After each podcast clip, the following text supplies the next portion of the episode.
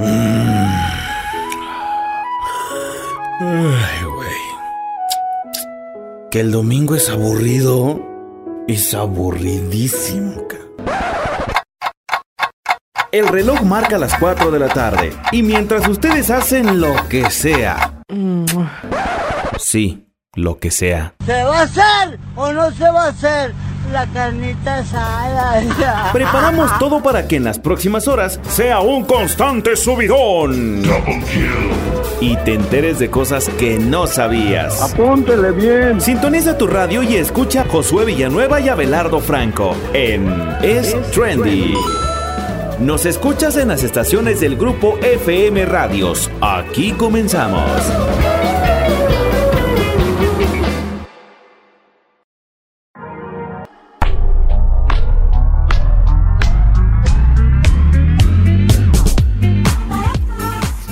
Amigos, ¿cómo están? Sean bienvenidos a Es Trendy. Estamos muy felices que estén con nosotros. Ya es domingo, ya se acabó la semana. Tenemos que iniciar otra y de verdad, Josué y yo estamos muy felices de estar con ustedes. ¿Cómo estás, Josué? Pues muy feliz también, como dijera Abelardo, de estar en esta semana aquí platicando un poquito de todo lo que ha pasado durante estos últimos días. Y pues nada, qué mejor que en compañía de mi amiguísimo Abelardo. Y pues espero que se queden con nosotros durante toda la transmisión para que estén bien enterados de todas las cosas que pasan en este mundo. Así es, amigos, y de verdad que el programa, como cada domingo, va a estar muy interesante y vamos a seguir hablando de todo lo que ha pasado en esta semana. Por ejemplo, Josué, ¿qué onda con Netflix y Tim Burton? Pues ya saben que Tim Burton parece que no se cansa de trabajar y pues ya es oficial que Netflix junto a Tim Burton, como ya decíamos, están trabajando en una serie live action sobre nada más y nada menos que este personaje de muy particular de Halloween que se llama Merlina Addams. Wow, Merlina me encanta. También vamos a hablar de la crónica de una muerte anunciada, como dijeran por ahí, porque ya les hemos platicado acerca de Kim Kardashian y de Kanye West, de todos los arranques que él tenía y de esta situación psicológica. Pues, ¿qué creen? Se terminó y Kim Kardashian le pidió el divorcio legalmente a nuestro íntimo Kanye. Híjole, qué mal, qué mal. Y pues bueno, en otros temas, la Cineteca Nacional reabre sus puertas con funciones al aire libre, así que estaremos platicando de qué va todo esto. Así es, y bueno, ya entrando en temática un poco de miedo, resulta que allá en Inglaterra encontraron muñecas clavadas en los árboles de un bosque. Qué Aquí miedo. En México tenemos a la isla de las muñecas en Xochimilco, pero bueno, allá no sé, como que me da más miedo como un clima más nórdico, muy así de invierno, muy europeo, imagínense, ¿no? Qué miedo. Y bueno, también hablando de ese tema, José, entrados en esas situaciones. Así es, pues que creen que una cámara capta a trillizas hablando con un supuesto fantasma. Así que vamos a ver miedo. Qué pasa con esta historia. La verdad que ya hasta me dio escalofríos. Ay, sí. Y por último, a ver, de estas cosas con Josué que luego platicamos y luego no puede dormir. Sí. Y luego a mí se me sube el muerto que ya les he contado. Ay, no.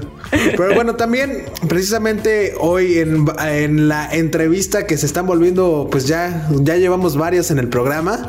Resulta que platiqué con mi querida María Fernanda García y nos contó acerca de varias cosas y entre ellas sobre las 2 temporadas que vienen para La Familia de Diez y resulta que la tía Licha no estaba muerta, sino que andaba de parranda en Europa con el sugar. Ella misma nos lo cuenta. Wow, así que quédense con nosotros porque de verdad va a estar buenísimo todo, ¿verdad, Josué? Así es, así que no se lo pierdan. Pero pues también ya saben que como cada semana les traemos estas recomendaciones para que ustedes también, si no saben qué ver en esas horas que quedan de este fin de semana, para quienes están de vacaciones así como nosotros, pues tengan algo que ver. Y pues esta semana yo les traigo la recomendación es de la película que se llama La Favorita. Es una película que se estrenó en el año de 2018 y habla sobre el reinado de de Ana la Grande de Inglaterra, y una relación muy extraña que tiene con su puede decirse que con su dama de compañía. Y pues todo gira, toda la trama gira en torno a esa relación. Pues la actriz principal, digamos la protagonista, la que hace a la reina Ana, es esta Olivia Colman, la que recordamos por su papel de la reina Isabel en The Crown. Y pues está muy muy buena. También sale Emma Stone, que también vemos que promete mucho con su participación en como protagonista en esta película de live action de Cruella de Vil. Así que ya saben, esta película se llama, como les dije, La Favorita.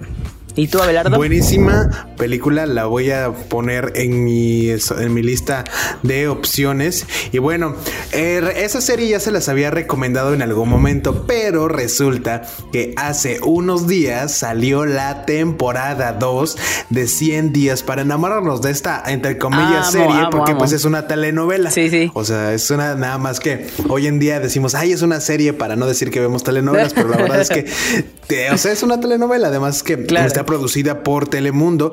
En esta ocasión solamente son 35 capítulos. Está formada la segunda temporada, y en esta temporada como que cierran todos los cabos sueltos, digamos, que habían de la primera temporada. Sí. Y bueno, se aclara como dudas en torno a la relación entre Constanza y Plutarco, que son como los protagonistas, que es Eric, Elías y... ay, se me acaba de ir el nombre de la actriz. Bueno, de Constanza y Plutarco, así como de Remedios y Emiliano. Remedios es mi querida Mariana Treviño. Así y Emiliano es. Tampoco me acuerdo del nombre. Gracias por mi memoria en este momento, pero bueno. Sí. Y bueno, de verdad que está muy buena, y ya como que sí le dan cierre a todas estas historias. Sin embargo, la crítica, más que la crítica, el público está pidiendo que haya una tercera temporada, porque de verdad, o sea, yo no sé, pero todas las veces que me meto a la plataforma y veo en el top 10 está 100 días para enamorarnos, 100 días para enamorarnos. Sí, sí, sí. Ese día hasta vi un meme que decía, de verdad, ¿quién se la pasa viendo esto? Porque no baja del top, y por ejemplo, la primera temporada son 57 capítulos. Sí, yo la vi como cuando les dije, y mi mamá me dijo, ¿qué estás viendo? Y ya como que le dije, ¿no? Y resulta que mi mamá igual ahorita ya la está viendo. Yo creo que por esas situaciones de que es como muy telenovelesca, como que gusta la serie, claro, la historia, como que te identificas, ¿no? Y a partir de eso, pues ya se queda en tendencias en Netflix para siempre, ¿no? Y ahorita está en tendencia la segunda temporada. Para quienes les gustan esas series así como medias largas y que así de historias ahí amorosas, deben verla. Está muy chida para entretenerse. Así es, amigos. La verdad es que es muy entretenida, como dice Abelardo, y pues sí, se puede notar como este tinte telenovelesco, pero en verdad es graciosa y sí te mantiene como que podría decirse que al filo, ¿no? De cada capítulo, y no es aburrido. Ay, sí. De verdad. Y luego los personajes son buenísimos. Sí, o sea, como claro, que la personalidad de los personajes, de verdad. Y como te identificas, ¿no? Y dices, ay, o sea, sí, claro. Y hasta le quieres dar consejos, ¿no? Al personaje para que pueda sobrellevar la situación por la que pudiera estar pasando. Pero de verdad, amigos, ahí está la recomendación. 100 días para enamorarnos, temporada 2. Y Josué, recuérdanos cuál fue tu recomendación. Así es, La Favorita se llama. Así es, La Favorita. También esa es una película bastante interesante, y el cast también es buenísimo, amigos. Así que de verdad no dejen de ver y de escuchar y de sentir todas nuestras recomendaciones. Y por supuesto, quédense con nosotros para poder platicar de todos estos chismes que les traemos. Sobre todo yo quiero platicarles de lo de Kim Kardashian, porque ay, sí, está muy bueno ese chisme. Yo sé que a todo mundo nos interesa saber qué onda con esa relación. Al darle fin a esta relación se termina toda una era, creo, ¿no? Claro. De toda esta... todo esto que emporio se ha producido a todo alrededor de las Kardashians. Pero bueno, amigos, nos tenemos que ir al primer corte para empezar a platicarles acerca de Netflix y Tim Burton. Pues bueno, ya trabajan en la serie, en el live action sobre Merlina Adams.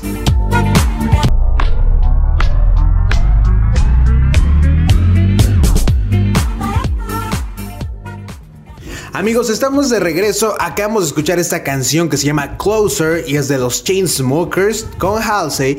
Y bueno, como les comentábamos antes del corte, Josué, ¿qué onda con Netflix y Tim Burton? Pues sí, ya es oficial que se está trabajando en una serie live action sobre Merlina Addams. ¡Amo! Y pues así es, y ya yo creo que también vieron muchos esta película de los locos Addams, todas las reproducciones de, exactamente. Ajá, y todos los refritos que han hecho. Y pues hoy en día nos encontramos en la época donde grandes estudios están rescatando las franquicias clásicas de la industria del entretenimiento. En ese sentido, ahora es el momento de traer a una entrañable personaje de The Addams Family o Los Locos Addams a nuestros días, pues de la mano nada más y nada menos que de Netflix. Así es, y el gigante del streaming reveló a diversos medios en Estados Unidos que oficialmente trabaja en una serie formato live action sobre Wednesday Addams, Merlina en Latinoamérica, la hija de la excéntrica familia. Y eso no es todo, Tim Burton confirmó que pues están trabajando en el proyecto. Desde el 2020 comenzaron a circular los rumores sobre una serie centrada en el universo de Addams Family. Sin embargo, no se trataba de una idea confirmada en su totalidad, pues ni siquiera tenía un estudio o casa productora definida hasta ahora. Pues bien, todo indica que Netflix oficialmente se ha hecho con los derechos para llevar a cabo la producción, y de acuerdo con Deadline, la plataforma de streaming en colaboración con MGM Television será la encargada de realizar el proyecto como un spin-off en live action basado en Merlina Addams.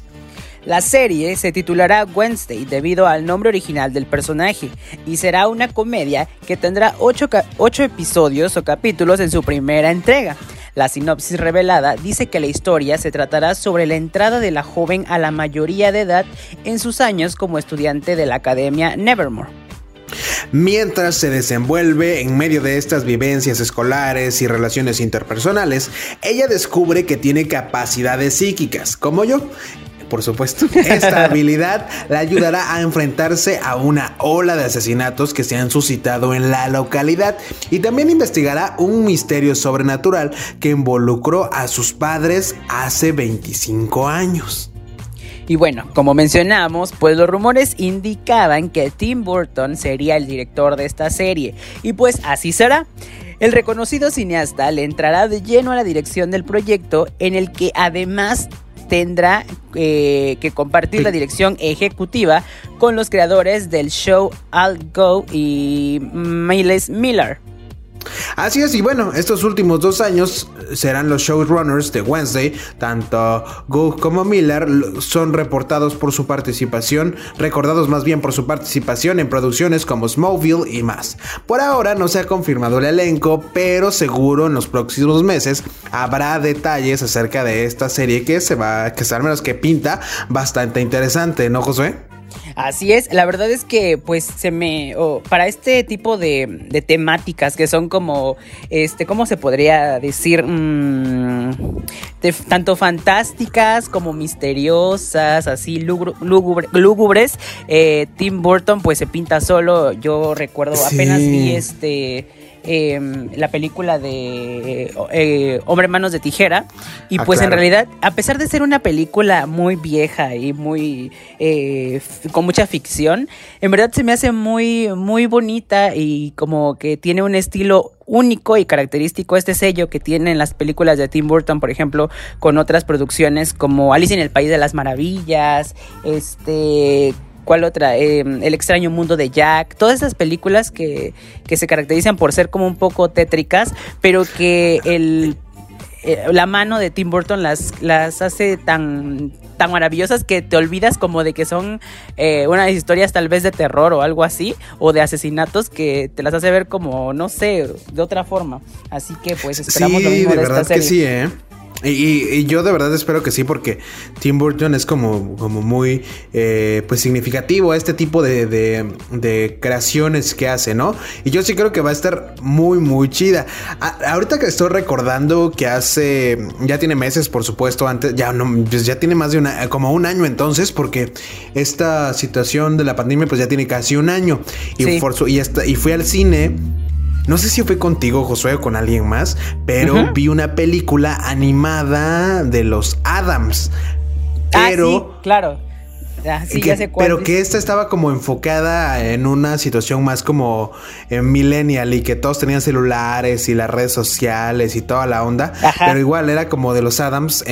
Todo esto era también caricatura, pero como adaptada al día de hoy, ¿no? Ajá, a la actualidad. Sí. No, bueno, no la fui a ver contigo, pero sí la vi en algún momento. Y es una película muy bonita, es infantil, pero también pero se me hizo muy... Pero está chida. Muy chida, sí. Que hagan de cuenta que llegan así como a un pueblo nuevo y pues ellos ya saben todo su onda dark que traen. Y hay como una chica que es como la presidenta del comité del pueblo, ¿no? Una cosa así. Ajá, sí. Y empieza a difundir como mensajes fake news en el WhatsApp, en el chat del pueblo. Y bueno, empiezan a hacer que odien a la familia, ¿no? Algo así iba la historia. Sí, no sé, porque también... me parece que esta señora es como que maneja el pueblo porque hace el trabajo de bienes raíces. Entonces como que quiere hacer que el pueblo se vea bonito y todo, y la única casa que la hace ver fea es la casa, claro, de los Addams. Acordé. Ajá, entonces lo que quiere es destruirla o que la cambien, ¿no? Y pues como ellos no quieren, entonces empieza pues a buscar la forma de que los saquen de esa ciudad. Sí, es cierto, ya recordé la temática. De verdad, yo no sé cómo le haces, Josué, para acordarte de las películas, porque yo, o sea, y me dices, ¿ya la viste? Ah, sí, ya la vi, pero no me acuerdo, o sea, hasta la vuelvo a ver y digo, ah, sí, es cierto. Pero así, por ejemplo, ahorita me acordé y de verdad no tengo ni tenía ni idea de eso, o sea, ya que lo mencionas igual, y sí recuerdo, como la otra vez que hace unas semanas que hablamos de La Monja y yo ni me acordaba de la trama de la historia y tú y me la volviste a contar y eso que igual la fui a ver, amigos, así que, ay, no claro. Sé, miren, lo importante es que tenemos a Josué para que nos recuerde tipo Abelardo, de cosas. Abelardo va al cine, pero no va a ver las películas. ¡Ay, ajá, cero!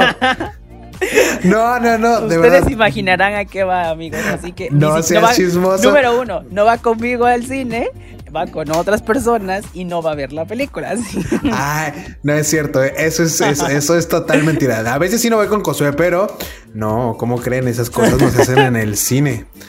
Yo de verdad sí las veo, pero ya no me acuerdo. Se me va muy feo la onda en ese sentido. Pero bueno, amigos, nos tenemos que ir a un corte y de regreso les vamos a platicar de lo que queríamos acerca de Kim Kardashian, que le pidió el divorcio ya legalmente con abogados y todo a nuestro íntimo Kanye West. Así que aquí les vamos a contar. Quédense con nosotros.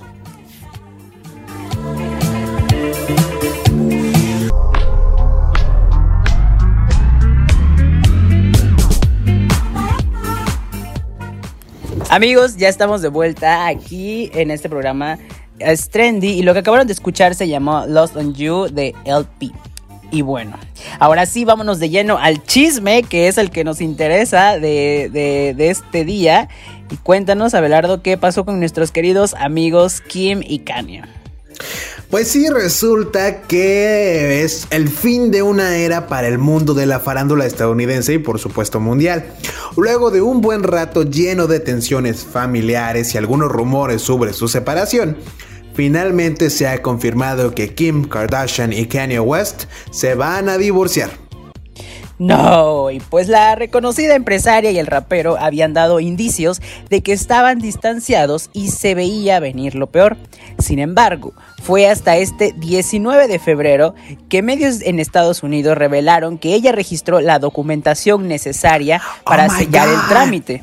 Y así terminan varios años con una de las parejas más populares del espectáculo internacional. Y bueno, como les dijimos, ya se veía venir en cualquier momento. Y después de 7 años casados, este viernes Kim Kardashian presentó ante una corte la documentación con la que legalmente termina su matrimonio con Kanye West. Y de acuerdo con TMZ, las fuentes cercanas a la ahora expareja dicen que todo el proceso ha sido bastante amigable, sin disputas ni nada intenso, que es algo extraño porque a mis amigos les gusta hacer nota de todo. Claro, y pues según indica dicho medio, la socialite pidió la custodia legal conjunta de los 4 hijos que tuvo con el también productor, quien al parecer aceptó dicho término. Además, se dice que tienen un acuerdo prenupcial que ninguno de los dos hará válido y que ya están delineando un acuerdo de liquidación de propiedades. Y bueno, los documentos presentados por la abogada de Kim, Laura Wasser, no tienen estipulada la fecha concretada de separación y está marcada por determinar, aclara TMZ, pero básicamente esto quiere decir que no hay vuelta atrás y que el rapero y la empresaria están terminando por la vía legal su matrimonio de 7 años. Pues 2020 fue turbulento para el mundo entero, pero en lo que respecta a las figuras de Kim Kardashian y Kanye West, las cosas se andaban saliendo un poco de control por todos lados. En medio de sus aspiraciones político-electorales, ya lo dijimos aquí también a lo largo del año pasado, el compositor de Can't Tell Me Nothing tuvo algunas fricciones importantes con la familia de su ahora ex esposa. Fue en julio pasado cuando el rapero reveló que la familia Kardashian tenía la idea de internarlo en una clínica psiquiatra. Además de esto, Kanye encendió las redes en estos días al comparar a su suegra, a Kris Jenner, con el mandatario y dictador norcoreano Kim Jong-un, llamándole Kris Jong-un, y a partir de ese momento, su matrimonio comenzó a deteriorarse hasta el momento. Y bueno, como dijimos, es totalmente el fin de una era de la farándula mundial. ¿Quién se va a quedar con la norteña? Pues al parecer se las va a quedar Kim, ¿no? Yo creo que es lo mejor y también él sabe que es lo mejor porque, por ejemplo, yo creo que ahorita ha de estar como en un momento de estabilidad emocional el Kanye, porque no ha dicho nada, ¿no? No fuera de lo común, pero yo sé que en algún momento se le va a botar la canica y va a empezar ¿a subir historias? A subir sus cosas ahí bien extrañas, así que apenas viene lo bueno, amigos, apenas, y seguramente forma. Aquí les vamos a contar qué es lo que pasa, porque miren, o sea, lo que se me hace raro es que, bueno, sí, la TMZ filtró la información y toda la onda, pero a ellos les gusta hacer como escándalo de todos, a menos de que lo quieran vender en la... Bueno, que ya terminó la serie, ¿no? Según ya, José. Ya es... Apenas se va a empezar ¿A rodar la última? A rodar... No, pasar en televisión la última temporada. Entonces ya está grabada, porque te iba a decir, sí. Entonces la podían vender como toda esta situación del divorcio. No, parece que... ¿Y si hacen un spin-off o una cosa así? Ándale, exactamente a eso voy, porque la serie, al parecer... según varias fuentes, la serie termina justo en el momento que Kim como que expresa su deseo por separarse de Kanye. Entonces ahí termina la serie. O sea, supieron darle un buen fin, pues. Entonces yo creo que después van a hacer otras cosas con eso. Por eso digo que apenas empieza a idear nuestra Kris, ¿cómo le dijo? Kris Jong-un, o no sé cómo dijo. Kris Jong-un empieza a moldear esta nueva historia. Ay, no, pobre Kris, tan linda como siempre. Pues sí, tanto que les he hecho ganar, que cómo les va a decir. Ay, sí, totalmente, no manches, o sea, de verdad que no. Y bueno, y entonces tal vez si van a vender un spin-off como de Kardashian versus Kanye, una cosa así. Algo así. Y van a sacar un programa donde van a poner así como todas esas cosas. Y por supuesto de ahí va a haber polémica. Por ejemplo, cuando cambió de sexo el papá de Kylie y de Kendall, hicieron así un programa especial donde ellas hablaron sobre el tema y fueron a verlo a él y sus entrevistas, o sea, a eso me refiero, igual puede pasar, ¿no? Sí, definitivamente sí va a pasar. Y bueno, ahorita que ya se difundió la información de que el viernes, pues, que esta Kim fue la abogada más bien fue a hacer como todo el trámite. Ya sí. Van a empezar como a seguirlos y a preguntarles cosas, claro. y a ver qué onda, ¿no? Pero pues a ver qué dicen, a ver, regularmente. Oye, sí, ¿cómo son ellos con la prensa? Sí salen a decir cosas, o sea, me refiero si los encuentran en la calle, sí dicen cosas, ¿verdad que no? No, ellos esperan no. Hasta que salga el programa. Exactamente, miren, de verdad ellos sí saben vender sus programas y saben cómo hacer que la gente los vea. Y lo que han sacado ha sido por personas que trabajan ahí dentro de sus casas. Puede ser una teoría, la otra es que ellos mismos mandan a estas personas a sacar como que la espinita, ¿no? Para que así vuelva la atención a ellos y le presten, pues, ahora sí que... puede ser, ¿no? Como esa atención, ajá, para la nueva temporada. Porque qué casualidad que cada temporada sale algo así fuerte, ¿no? Ya ven, la última temporada, la antepenúltima, digamos, salió este chisme de lo de que se había peleado con Rosalía, empezaba lo del divorcio, o sea, varias cosas. Ajá, y bueno, y ahorita pues ya nos dieron pues la pauta, ¿no? Del divorcio, sí, claro, que viene. Y bueno, y a partir de esto pues ya todo mundo está hablando del divorcio y de toda esta onda. Y por supuesto vamos a querer ver la serie para ver qué onda, qué es lo que en lo que terminó, ¿no? O qué es lo que así dice es Kim, porque como sabemos, como dice Josué, ella expresa como su deseo de, pues, de tener un alejamiento con Kanye, ¿no? Que es lo que se había comentado. Y bueno, por supuesto, esta información que se filtra confirma totalmente que pues sí, o sea, que se termina este matrimonio que tanto dio de qué hablar. De verdad que sí. Ay, así no, que bueno, amigos, ustedes cuéntenos. Ya no creo en el amor. ¿Ah? Exactamente, ya no creen en el amor ahora a partir de que se van a separar. O qué onda, qué piensan de esta icónica pareja. ¿Qué va, pobre de la norteña? Yo nada más pienso en ella, de verdad. Y el santito, ¿eh? Eso. Ay, no, la tormenta no, es el santito, la norteña. ¿Cómo se llama? No me acuerdo. La Chicago. La Chicago, claro. No, pues yo de verdad más que en ellos yo pienso en la norteña, que es como la más mediática, ¿no? Sí, claro. Pero bueno, amigos, nos tenemos que ir a un corte y de regreso... ¿De qué nos vamos a platicar, Josué? Pues vamos a hablar sobre que la Cineteca Nacional va a reabrir sus puertas con funciones al aire libre. Así que no se lo pierdan, ya regresamos.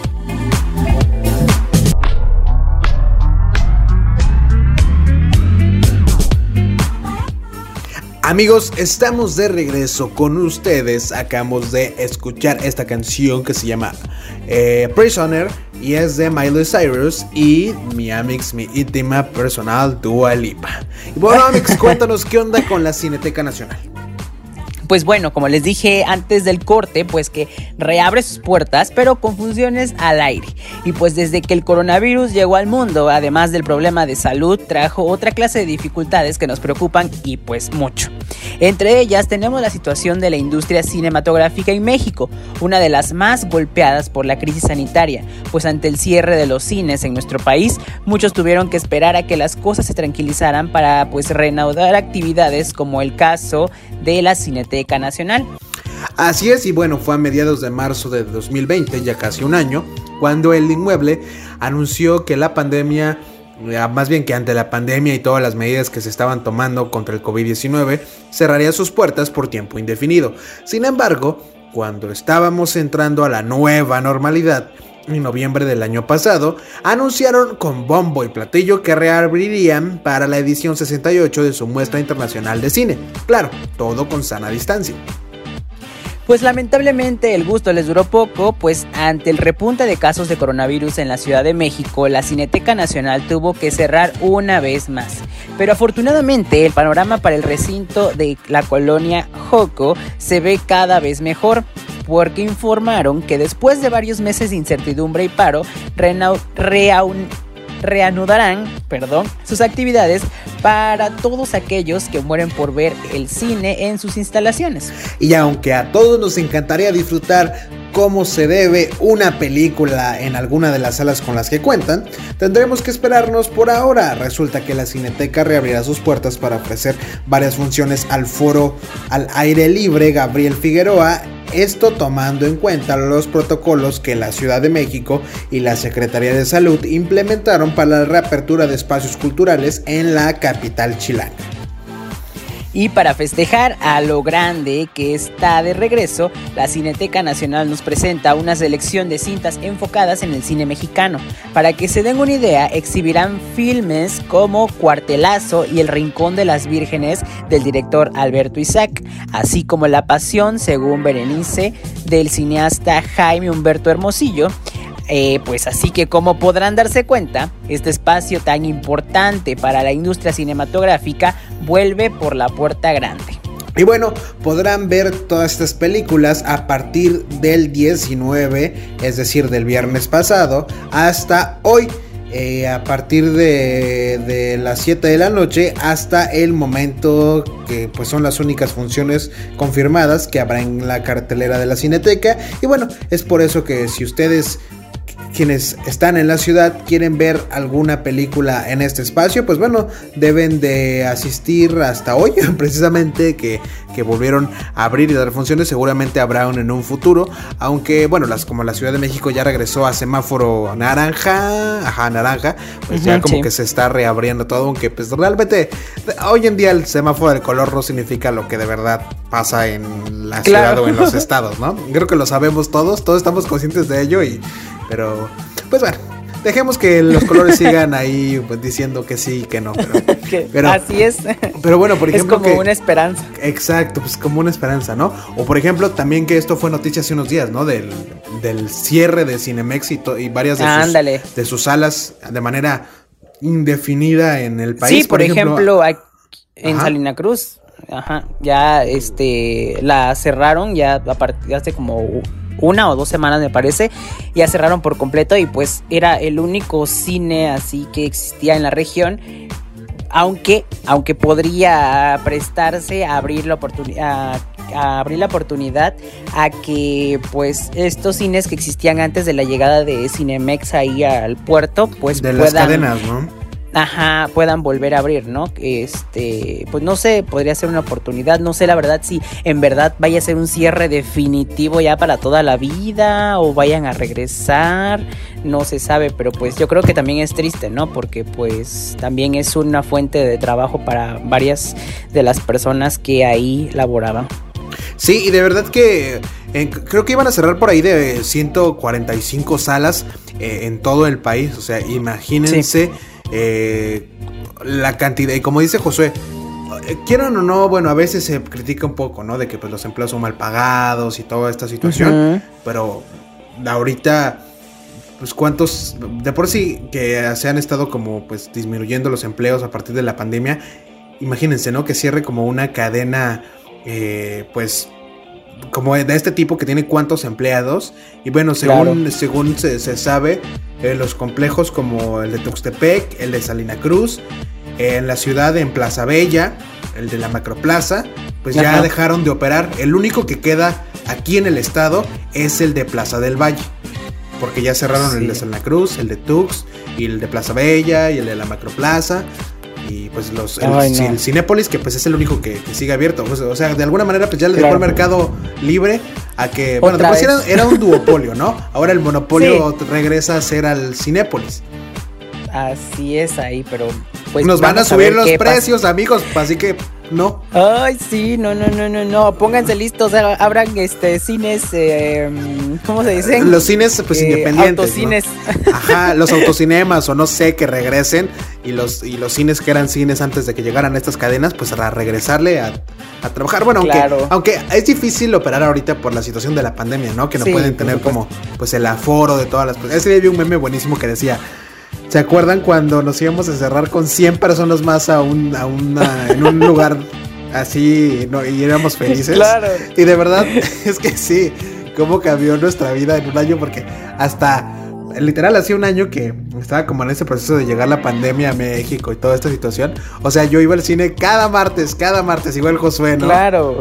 Sí, o sea, teníamos ya nuestra rutina de cine. Y deja tú eso, aparte de eso que mencionas de que cómo nos encerramos con tanta gente, o sea, también lo vemos en otras situaciones. Por ejemplo, que ahorita ves y dices, ¿qué onda? O sea, ¿cómo pudimos estar? O sea, nos sentimos tan expuestos, o no sé, ¿no? Porque, por ejemplo, también ustedes saben que cada julio pues se hace la fiesta de Guelaguetza y se hace un desfile de delegaciones. Y hace unos días publicaron unas fotos de cómo, o sea, estaba abarrotado de gente todo el centro histórico, pero así, cosas que ni siquiera podías caminar entre la misma gente, y ahorita lo ves impensable, ¿no? Entonces sí es como impactante, ¿verdad? Claro, es que de verdad hacíamos tantas actividades que pues eran inofensivas, y hoy en día con todo esto pues... O sea, las ves y dices, ¿cómo es posible, no? Claro. Pues así es como evoluciona y se resignifica la vida y todo, amigos. Pero bueno, ya que nos queda que adaptarnos y ya, vamos a normalizar todo esto. Y como nos estamos diciendo, vamos hasta asombrarnos de lo que hacíamos antes de que llegara el maldito COVID a México. Pero bueno, amigos, nos tenemos que ir a un corte y de regreso vamos a platicarles. Ay, ya vamos a empezar con estos temas de miedo. Pues resulta que encontraron unas muñecas clavadas en los árboles de un bosque allá en nuestra nación vecina, allá, Inglaterra. Ya regresamos, amigos.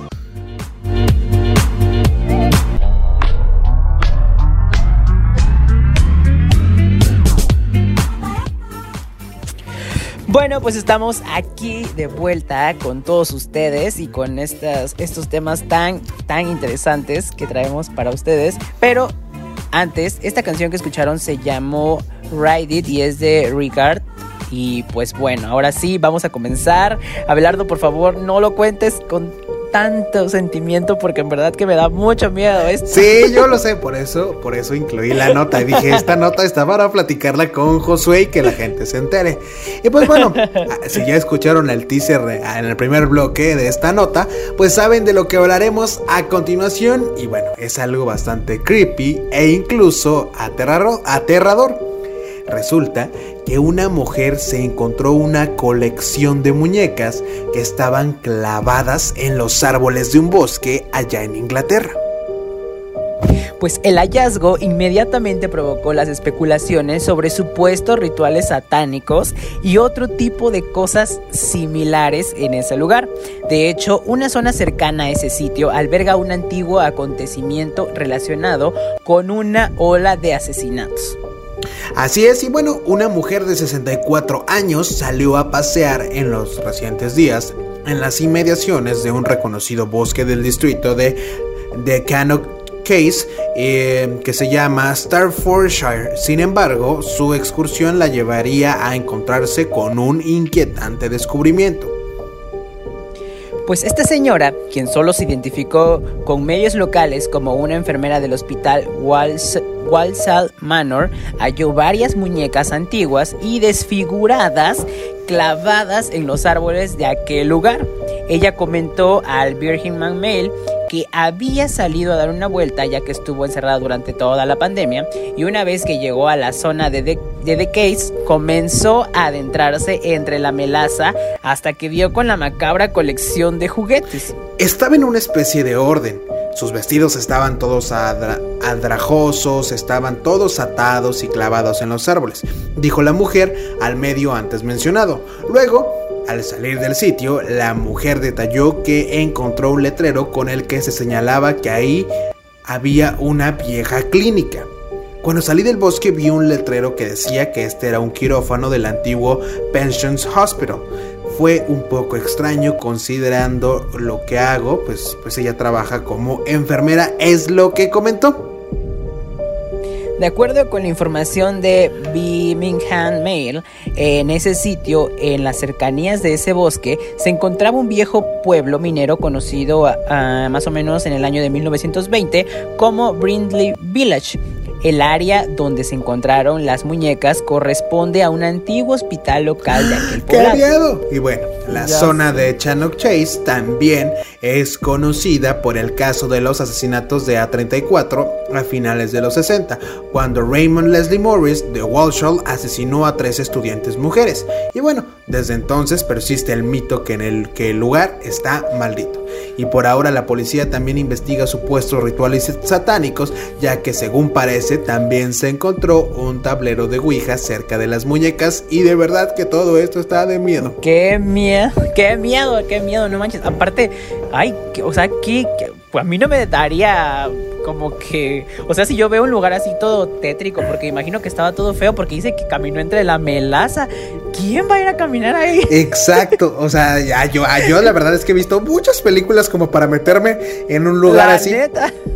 Yo recuerdo que ahorita, no sé si se acuerdan, pero hace un tiempo se volvió viral una aplicación, un juego que te mandaba a un lugar. ¿Cómo se llamaba? El Randonautica. Randonautica, exactamente. Seguramente varios de ustedes escucharon o vieron de Randonautica. Bueno, yo lo descargué aquí en Huatulco con unos amigos, ajá, para ver. Y los puntos que nos mandaba era en la selva, o sea, te mandaba un punto a la mitad de la selva. Ay. En algún momento fuimos, ajá, como al más cercano. Y fuimos, ajá, y, o sea, y obviamente no te vas a meter en la noche en la selva, o sea, fuera de los... Ay, bueno, pues yo, no, ustedes saben que yo soy medio así de que más allá de las cosas vivas, los muertos, ya saben, aunque no existan, ajá, o lo que quieran, pero más que me vaya a salir una víbora, un animal, un chango, eso, ¿qué tal? Y me sale un ¿cómo se llaman estos? Los seres elementales, ¿no? Algún duende, ajá, una cosa ahí extraña. Ay, no, como nuestra amiga que vio ahí el duende, ¿no? Bueno, saludos a mi querida Liz, nuestra queridísima Lisette, porque ves, recuerdas, ay, que nos contó chaneque, que ella vio como un duende, un niño así desnudo en un parque. En Chagüe, abajo del puente, ven que está el parquecito ese de Chagüe, hay un puentecito. Ajá, exacto. Pues dicen el parque que hundido, ¿no? Abajo de ese puente, ajá, vio a un niño que estaba encueradito. O sea, imagínate, te creo un niño en la tarde ahí que esté, pues. Pero de noche y desnudo. Sé, pero en la noche encuerado, no, hombre, yo cada vez que paso por ese parque de noche le cierro los ojos y corro, porque no. Ay, sí, para nuestros amigos que no son de Huatulco, bueno, que se escuchan en la ciudad o en Guagnejutla o así, está la playa principal, o bueno, la más cercana, que es Chagüe, es donde está como, es la más cercana, y ahí al lado hay un parque, seguramente... que los que han venido a visitar Huatulco o así lo ubican. Y bueno, pues de ese parque es del que les hablamos. Y yo en algún momento con un amigo, saludos a mi queridísimo Juan, le dije, ven, vámonos por aquí.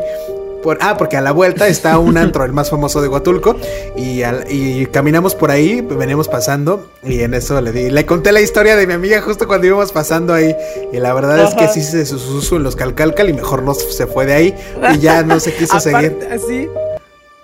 Sí, aparte, o sea, si ustedes lo pueden buscar hasta en YouTube, porque hay un bloguero que, claro, se dedica como a buscar experiencias paranormales en los estados, y tiene dos aquí en Oaxaca, me parece que una es aquí en el valle, y otra es justamente en ese parque, donde le dijeron que se aparecía una señora, me parece, como o algo así, una versión de Matlacigua, ¿no? Que tenía como... Ándale, como, ajá, pies de animal, y ya saben, como estas leyendas populares, y bueno, y también en Valles estuvo en los arquitos bueno, en los arquitos, allá en el centro.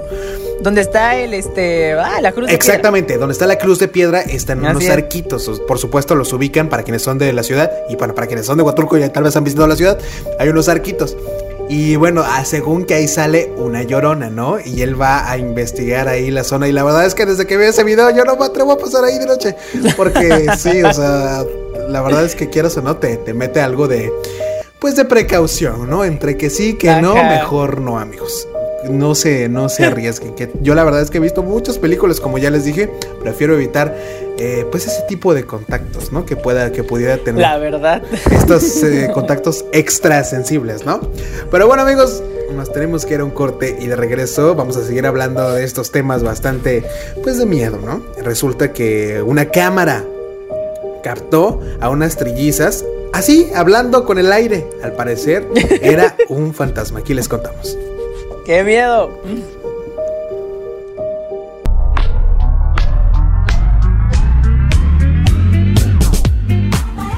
Amigos, estamos de regreso. Acabamos de escuchar esta canción de Miley Cyrus que se llama Nothing Breaks Like a Heart. Y bueno, para seguir en estos temas de miedo, de no sé, vamos a platicarles de este caso también bastante particular, ¿no, Josué? Así es, y pues como ya habíamos dicho, una cámara capta a trillizas hablando con un supuesto fantasma. Así que prendan la luz porque aquí va esta historia. Y bueno, pues por si les da miedo. Pues por mucho que digamos que esas cosas no existen y son puros inventos, los videos de fantasmas siempre nos dejan pensando en pues si es buena o mala idea salir del baño a las 2 de la mañana, ay, sí, sin prender la luz del cuarto. Y pues bueno, de una vez les decimos que el clip del que les vamos a platicar hoy es uno de esos. Y bueno, nos referimos a una grabación que parece sacada de una película de terror, pues en ella se puede ver a tres trillizas mellizas hablar con algo invisible que se encuentra en la pared de su cuarto. Una grabación que dejó a los papás de las pequeñas más asustados que Facundo cuando vio a la niña del panteón. Así es, todos lo recordamos. Bueno, no tanto, pero sí lo asustó. Ay, no, que hasta la pieza me puso chinita. Y de acuerdo con los medios ahorita locales, les voy a decir algo de ese caso, ya les cuento. De acuerdo con los medios locales, este hecho sucedió en Georgia, Estados Unidos, el pasado 26 de enero, pues Katelyn Nichols, de 25 años de edad, fue a checar a sus trillizas a través de un monitor para bebés que instaló en el cuarto de las pequeñas y se dio cuenta de que ellas discutían con algo que no se apreciaba en la cámara. En el video captado por el monitor se puede ver la manera en la que Presley, Miley y Hayes, de 2 años, señalan y juguetean con algo que se encuentra en la pared de su cuarto. La cuestión es que si bien las niñas parecen jugar y hablar con alguien a quien señalan en la pared, las cámaras no consiguen grabar nada en ese lugar. Katelyn Nichols comentó que las niñas estaban durmiendo la siesta y ella se dio cuenta de lo que ocurría porque escuchó sus gritos. Aunque ya no se ha presentado un acontecimiento similar, la mujer dice que sus trillizas sí llegan a despertarse en la medianoche y señalan la misma pared afirmando que hay un monstruo. ¡Qué miedo! Y bueno, la joven mamá dice no sugestionarse y afirma que todo se trata de un juego de sus hijas. Sin embargo, sí admitió que en su casa han ocurrido más cosas paranormales, como juguetes que se activan durante la noche y sin que nadie los toque, por lo que el video del fantasma en la pared no le asusta del todo. Y bueno, hoy duerma con la luz prendida, por favor, porque ya sabemos que les va a dar miedo así como a Josué. Ay, a ver, antes de que se me olvide, ahorita que comentamos esto del video de Facundo, todo mundo, pues, hemos visto, bueno, en Incógnito, ¿no? Que era su programa que salía en ese momento. Del video de la niña que de verdad, pues, yo creo que a más de uno los ha dejado sin dormir y bastante pensativos, ¿no, Josué? Sí, la verdad es que yo me acuerdo que, pues, ustedes saben que yo estoy ya algo mayorcito, ¿no? Entonces, ¡amo! Entonces, yo recuerdo que cuando vi ese video tenía alrededor de unos 8 años, creo. Y recuerdo que ese programa de... Pues cuando estaba al aire, ¿no? Ya, el programa. Ajá, exactamente, ya lo pasaban como a las 11 de la noche, me parece. Y yo por andar ahí de Cusco, pues lo vi, ajá, exactamente. Pero no, hombre, yo recuerdo exactamente esa escena de cuando Facundo está diciendo, hey, niña, que no sé qué, que no sé cuándo, y de repente, pum, se voltea la niña así con los ojos y todos, corre, corre, que no sé qué. Ay, no, la verdad es que fue muy traumático para mí. Ya de ahí, te lo juro que evito verlo, o sea, ni siquiera por curiosidad me meto a YouTube a volver a ver ese video, porque en verdad, para mí sí me da mucha miedo. Pues bueno, amigos, ¿qué creen? ¡Que no es cierto que lo armaron! Ay, pues no me importa, la verdad, pero sí da miedo. No, pero es que mira, bueno, yo sigo un podcast de que ya les había recomendado aquí que se llama ZDO al aire. Uno de ellos se llama Pepe, bueno, Pilinga 2 le dicen, ¿no? Y este personaje ha trabajado toda la vida con Facundo y él era productor de Incógnito. Ah, okay. La reacción de Facundo es real, porque a Facundo no le habían dicho nada y lo mandaron solito a grabar. Pero sí fue fake lo de la niña, o sea, sí le pusieron la niña y toda la situación para que Facundo se asustara y provocara esta reacción con la gente. Igual Facundo pues se asustó de verdad, pero pues sí, al parecer es mentira, amigos. Se nos cayó nuestra infancia ahí Ay, no, pues aún así la verdad es que sí está muy real el video. Es que de por sí, como todo el ambiente, ¿no? O sea, ir a un panteón de noche, o sea, claro. Siento que la muerte que en general nos provoca como muchas cosas así bastante. El cine y todo, en la literatura nos han creado ideas así que nos provocan miedo, ¿no? Desde hace muchas generaciones más. Sí, que por supuesto. Imagínense, por ejemplo, los ancestros pues tenían dios de la muerte y así, como que yo siento que hasta lo veían de otra manera. No sé a partir de qué momento se nos empezó a como a inculcar este miedo, ¿no? Si no, yo creo que sería así como de, pues hablaríamos con los muertos, es súper chido, ¿no? Como que otra idea, no sé. Pero ay, no, que de verdad que esas situaciones están extrañas. Me recordó que hace no mucho, en diciembre, con mis queridos José Eduardo, Monse, Anaya, mis queridos amigos de Cancún, vimos las de Actividad Paranormal. Ay, y me recuerda mucho como los niños tienen como a veces esa sensibilidad, ¿no? Por esta, claro, se dice, ¿no? Esta inocencia y toda esta situación y como que en la pared se abren portales. Y ahorita me recordó mucho porque, o sea, imagínense literal como en la película, o sea, el monitor pues tiene que activar el modo nocturno porque la luz está apagada y se ve, claro, en blanco y negro y se ven a las niñas ahí paraditas viendo a la pared así platicando o jugando con algo que está en la pared, imagínense. Y no es como de que sea la paranoia de una, sino las tres lo están viendo. Claro, ajá, exactamente. Pero bueno, si ustedes quieren verlo, búsquenlo en internet así tal cual y para que lo disfruten. Yo, por supuesto, no es necesario que yo lo vea, la verdad. Ya con esto nos quedamos nosotros, ¿no? Le con creo lo que a les platicamos, nota, la verdad. Sí, por supuesto. Así pero de verdad, no. O sea, ustedes cuéntenos, ¿les ha pasado alguna cosa paranormal? O que de chiquitos, o que los duendes, o que todas estas situaciones que ya saben que hay, o que la carreta de la muerte. Este programa se está convirtiendo tipo Halloween, Día de Muertos, pero ay, sí, no, todavía falta para que llegue esa fecha. Pero bueno, es muy bueno, cuéntenos. Es muy bueno porque podemos recolectar todas sus experiencias y para el mes de octubre, pues ir contando cada emisión una de estas pues, experiencias leyendas de nuestro público. Así es, amigos, pero bueno, nos tenemos que ir a un corte y de regreso para cambiar un poquito de tema y de mood. Vamos a platicar con mi queridísima María Fernanda, quien nos cuenta acerca de las 2 temporadas que vienen de La Familia de 10 y nos cuenta de algunos datos interesantes de varios personajes que ha interpretado en la televisión y en el teatro. Ya regresamos. Un cólico de riñón acompañado de un entumecimiento de pierna y un mareo para que sepas lo que es arrastrarse al baño como un tlaconete a las 4 de la mañana. ¡Marcha! ¡No seas dramática! ¡Yo no soy dramática!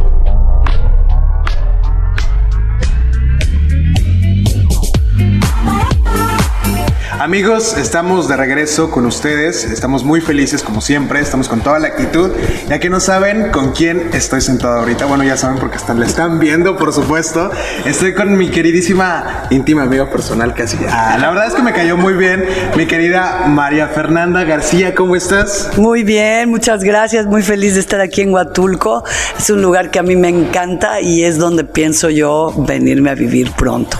Wow. ¿Y qué te trae a Huatulco? ¿Solamente visitar? ¿Te gusta? Es que mira, en la pandemia yo me vine a refugiar aquí. Ok. Yo tengo un terreno aquí en Bahía Salchi y pues con miras a construir algún día mi hogar permanente y de aquí ya moverme a trabajar a otros lugares. Entonces yo me vine a refugiar aquí a la pandemia en Salchi. Y qué mejor lugar que Oaxaca, porque Oaxaca no tuvo tantos contagios, es gente muy buena, se siente una vibra muy bonita, diferente que en otros lugares de la República, donde se siente como que te puede pasar algo. Aquí no, aquí... Y Huatulco sobre todo. Huatulco es un lugar súper bonito y pacífico y los oaxaqueños son a todo dar, la verdad. Me siento muy feliz y sí pienso ser residente permanente de este bonito lugar. Wow, pues ya. Si me reciben y me aceptan. Claro, por supuesto, siempre la gente aquí somos muy acogedora y por supuesto. ¿Qué tal la comida, las tlayudas, el mezcal? La comida deliciosa, el mole negro, no, bueno, el amarillo, wow. La comida oaxaqueña me encanta, las tlayudas obviamente, el mezcal también, para todo mal. Mezcal, para todo bien también. Pues qué bueno, de verdad, bienvenida, que te guste este lugar, además que ya eres casi nuestra residente. Claro. Para estar aquí conviviendo con nosotros. Y bueno, hagamos un recorrido rápido.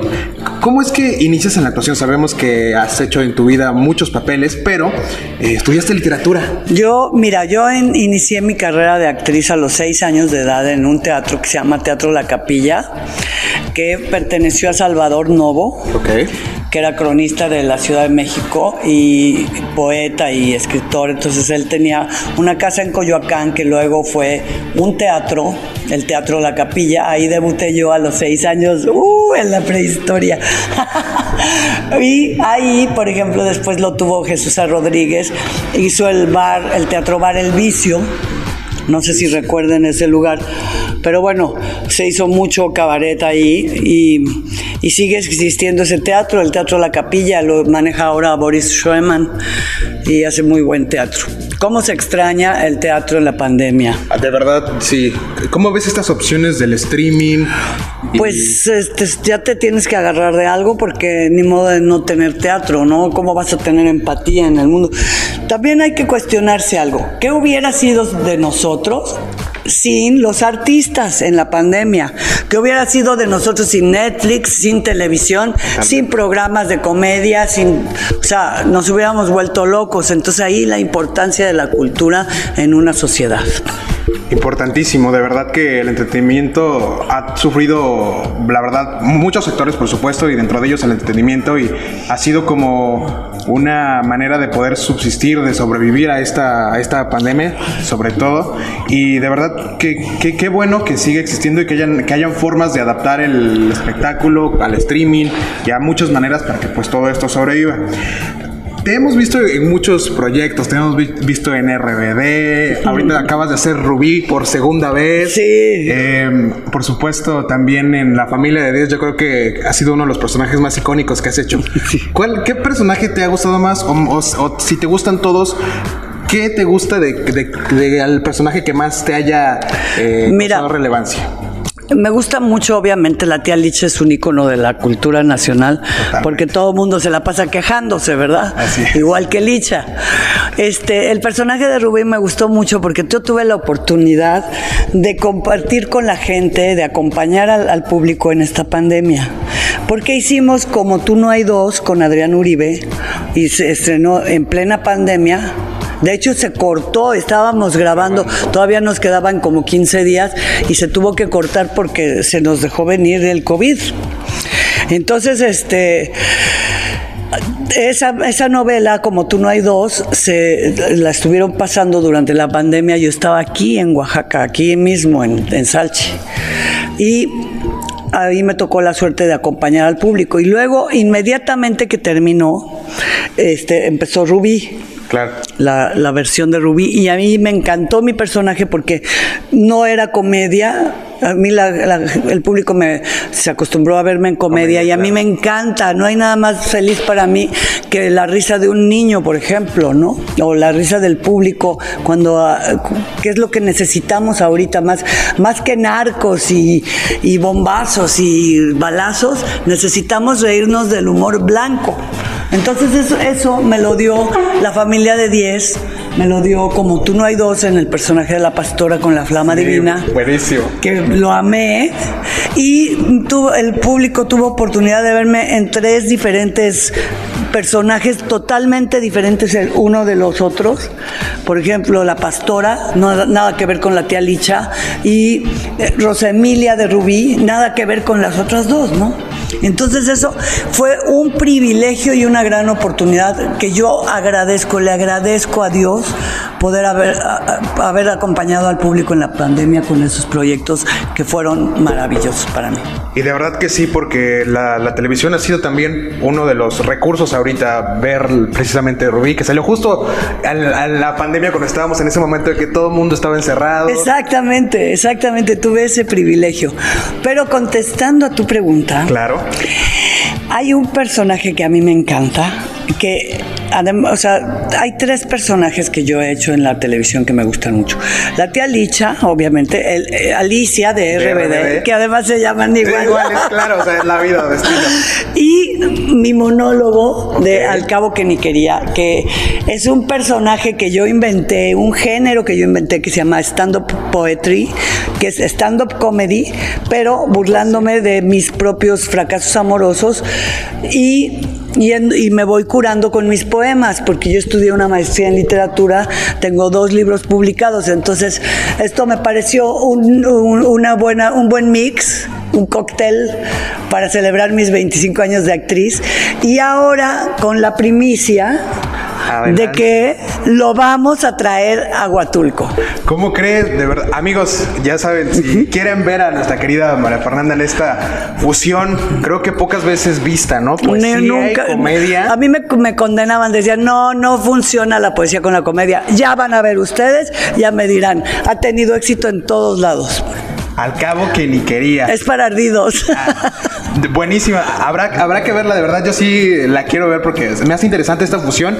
Y yo te he visto en algún momento en redes sociales cómo pues nos cuentas la poesía, cómo la sientes. Y de verdad que es buenísimo. Y se me hace muy interesante esta propuesta, a pesar de que es nueva. Y yo creo que el público la ha recibido bien, ¿no? No, estoy segura de que les va a encantar. Además la dirigió Tiare Escanda, que es una talentosísima compañera y amiga.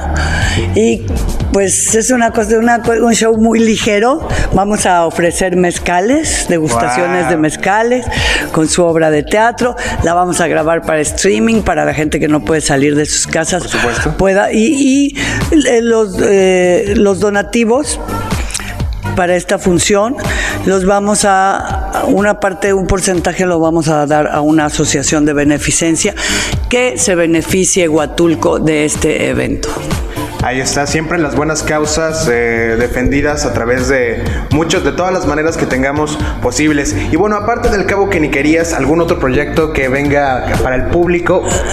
Pues vamos a hacer, ya nos autorizaron la 5ª y 6ª temporada de La Familia de 10. ¿Y cómo está eso? Que ese break que te tomaste. No, mira, es que ese break estuvo muy simpático porque es muy cool regresar de la muerte. Se los recomiendo a todos, se los recomiendo, es delicioso. La tía Licha tuvo que fingir su muerte para ir a hacer Como Tú No Hay Dos y para hacer Rubí. No, no es cierto. Tuvo que fingir su muerte, pero ¿por qué lo hizo? Porque se fue con su sugar daddy a pasear por Europa. Entonces si les decía, andaba de parranda, si les decía, oigan, voy a ir con mi sugar daddy, ¿tú crees que no se me hubieran pegado toda esa bola de borrones? Pues claro, no me hubieran dejado ir. Entonces tuve que fingir mi muerte para poder salir de la miseria, aunque sea un rato. Miren, así que no andaba muerta, estaba de parranda en Europa con el sugar. No andaba muerta, andaba de parranda con el sugar daddy, como de 100 años. Ya para que la tía Licha diga sugar daddy es porque ya estaba grande. Sí. Pero mira, ayer en las redes sociales, que por cierto mis redes son Marifer García 88, ayer pusieron uno de ¿cuál es tu pareja favorita de La Familia de Diez? Y apareció yo con el sugar daddy. Sí, lo vi, buenísimo. Y la Torre Eiffel allá atrás, ¿no? En Europa disfrutando de la vida la tía Licha. Entonces vienen 2 temporadas más. 2 temporadas más y vamos a hacerlas en junio. Yo creo que por ahí de agosto ya estarán saliendo. Y son 30 programas más. La primera temporada que la repitieron yo hasta el cansancio durante 12 años eran 23 programas. Ahora vamos a hacer 30, a ver qué tal. Yo creo que les va a gustar mucho porque además es un programa que tiene humorismo blanco y que lo puedes ver con tu abuelito, con tu tío, con familiar. El niño. O sea, es humorismo blanco y a mí es lo que me encanta hacer porque es lo que necesitamos en esta sociedad actual, ¿no? De verdad que sí, yo creo que todos tenemos una tía Licha adentro, tenemos momentos. Sobre todo los hombres tienen una tía Licha, pero total y absolutamente, son bien quejumbrosos, bien hipocondriacos. Si no, comenten, por favor, de verdad. Comenten ustedes, ¿quién es más tía Licha, los hombres o las mujeres? Los hombres fueron mi inspiración. Wow, miren, hay que clave entonces en la personalidad masculina para inspirar a la tía Licha. Sí, claro.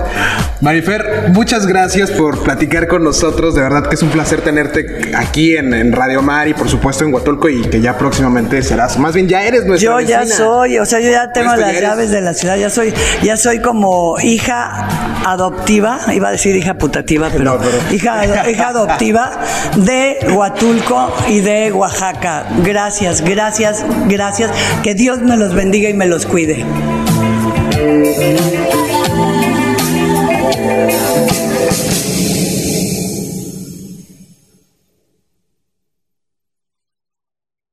Estas son las imágenes de la semana. ¡Pacón la banda!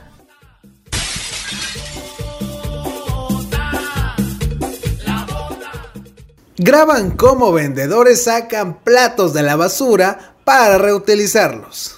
Mr. Sandman, bring me a dream. Make him the cutest that I've ever seen. Give him two lips like roses and clover. And tell him that his lonesome nights are... Tóxica nivel. Mujer le regala a su esposo las fotos de chicas a las que les dio like en Instagram. Mr. Sandman, bring me a dream. Make him the cutest that I've ever seen. Give him two lips like roses and clover. And tell him that his lonesome nights are... Chica colombiana toma su clase desde la alberca en Cancún y se volvió viral. Mr. Sandman, bring me a dream. Make him the cutest that I've ever seen. Give him two lips like roses and clover. And tell him that his lonesome nights are... Pasajeras del metro descubren al conductor teniendo relaciones sexuales en la cabina.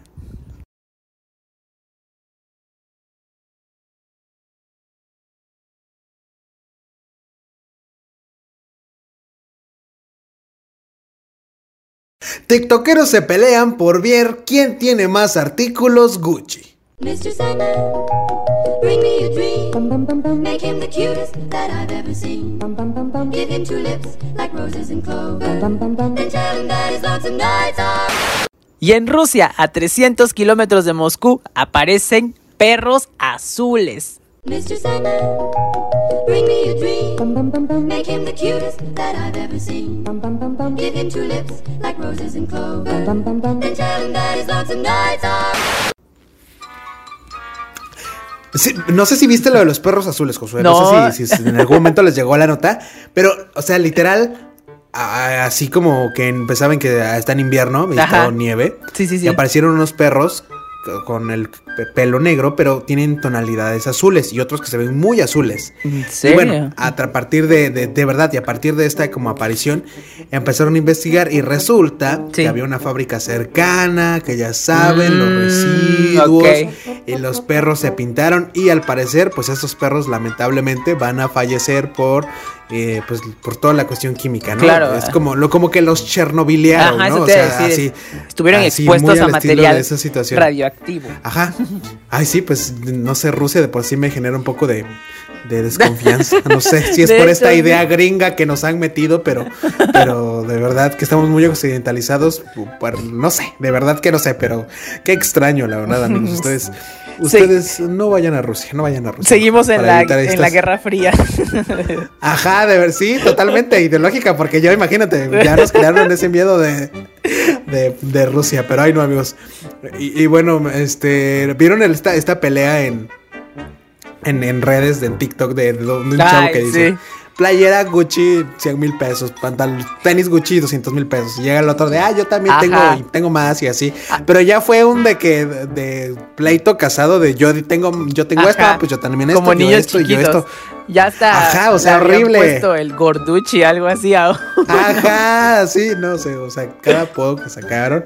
Ay, no, amigos, de verdad que relájense, consumen lo que quieran, pero pues sí. Pero pues responsablemente, ¿no? O sea, tampoco se pasen ahí gastando porque sí, o sea, pues consuman cosas que de verdad les dejen, consuman local también, por supuesto, y si quieren comprar alguna marca, por supuesto que es válido, pero pues con moderación y tampoco se trata de hacer menos a los demás, ¿no? Claro, por supuesto. Y como es caso bastante pues sonado, ¿no? Y hay X, o sea, la ropa definitivamente es un gran artículo y la marca pues es tiene como mucho reconocimiento social, pero pues a cada quien lo que encuentre, lo que le alcance, lo que le acomode, cómodo, ¿no, Josué? Así es, amigos. ¿Para qué van a estar peleando? También le están dando vistas a estos que a lo mejor amiguísimos son y uno aquí peleándose por ellos. Eso.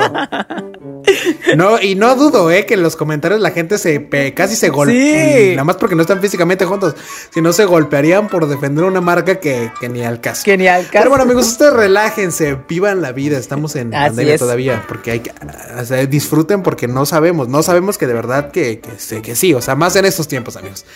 Pero bueno, amigos, se acabó lo que se vendía, hemos terminado el programa, les queremos agradecer por escucharnos, por supuesto, a las estaciones del Grupo FM Radios, a la EJT, Cineteca, a Stereo 1, por supuesto, a Radio Mar y pues para quienes nos escuchan a través del podcast, ¿no, Josué? Así es, amigos, muchas gracias por estar aquí con nosotros. Espero les haya gustado toda esta información que trajimos para ustedes el día de hoy. Y pues nada, que nos sigan a escuchar el próximo domingo, ya saben, a la misma hora.